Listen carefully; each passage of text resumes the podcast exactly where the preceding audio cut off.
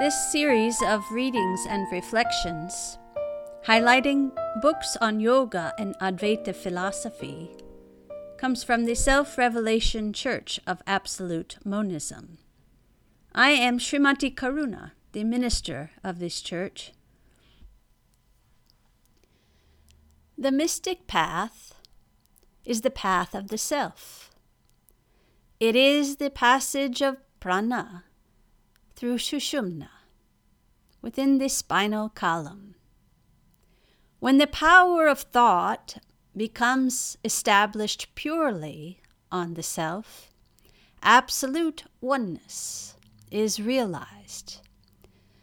This practice of meditation and utilization of the power of prana is revealed in the Prashna Upanishad. Rishi Pippalada explains the science of subjective meditation on prana and answers a few questions from his disciples. These devotees call upon the guidance of their guru in the search for divine realization. They ask subjective questions, seeking complete self liberation and knowledge of the true self. What questions do we pose in our pursuit along the spiritual path? What answers do we seek?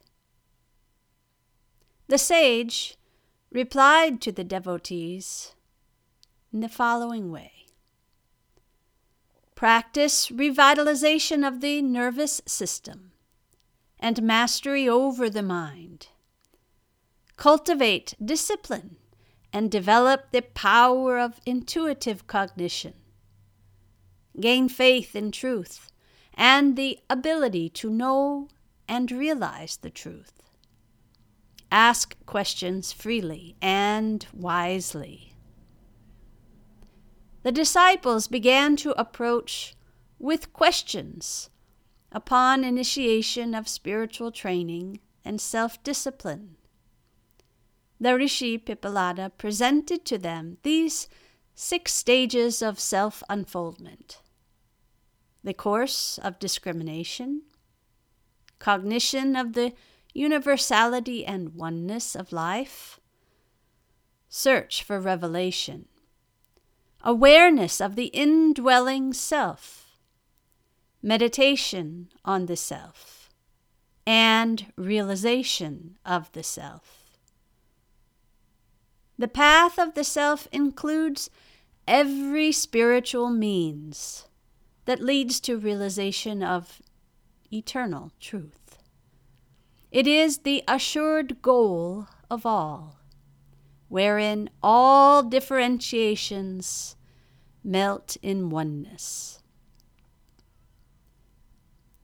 as the rivers that flowed to the ocean merged with the ocean, and then, losing their individual name and form, exist only as the ocean. Even so, all created beings move towards the Supreme Self, finally become one with the Self. Listen now as Amaya Ball reads from Swami Premananda's translation of the Prashna Upanishad, in which we hear of the path of the self. A reading from the Prashna Upanishad. There are two ways of life. One is the path of the senses, and the other is the path of the self, mystically called the Southern Passage and the Northern Passage, respectively. Those who follow the path of the senses, after their departure from this plane of consciousness, enter into another plane of relative existence, but they inevitably return to the sensory world. This is the law of the path of the senses. Those who follow the path of the self, aspiring to realize the self by purity, faith, and self enlightenment, attain to the state of supreme illumination in self effulgent, absolute pure consciousness. Absolute pure consciousness is the state of highest perfection. It is immortality and bliss. It is the ultimate destiny of all beings. None ever returns from the state of highest perfection. This is the supreme goal. Those of the sensory consciousness think that the self, the soul, identified with the body, which is sustained by five currents of life energy, and which functions with the aid of twelve faculties, consisting of five perceptive and five cognitive powers, mind and ego. They live in the enjoyment of the senses, which is merely the reflection of the bliss of the self. But those who have realized the self know that the self is fully realized at the highest center, the Sahasraram, though it transmits its life force through the six centers of energy into the entire body system. As birds resort to a tree for a resting place, even so, all the powers of perception and cognition become completely established on the self when the mind enters into pure consciousness. I look forward to sharing with you more readings and reflections from the publications of the Self Revelation Church of Absolute Monism.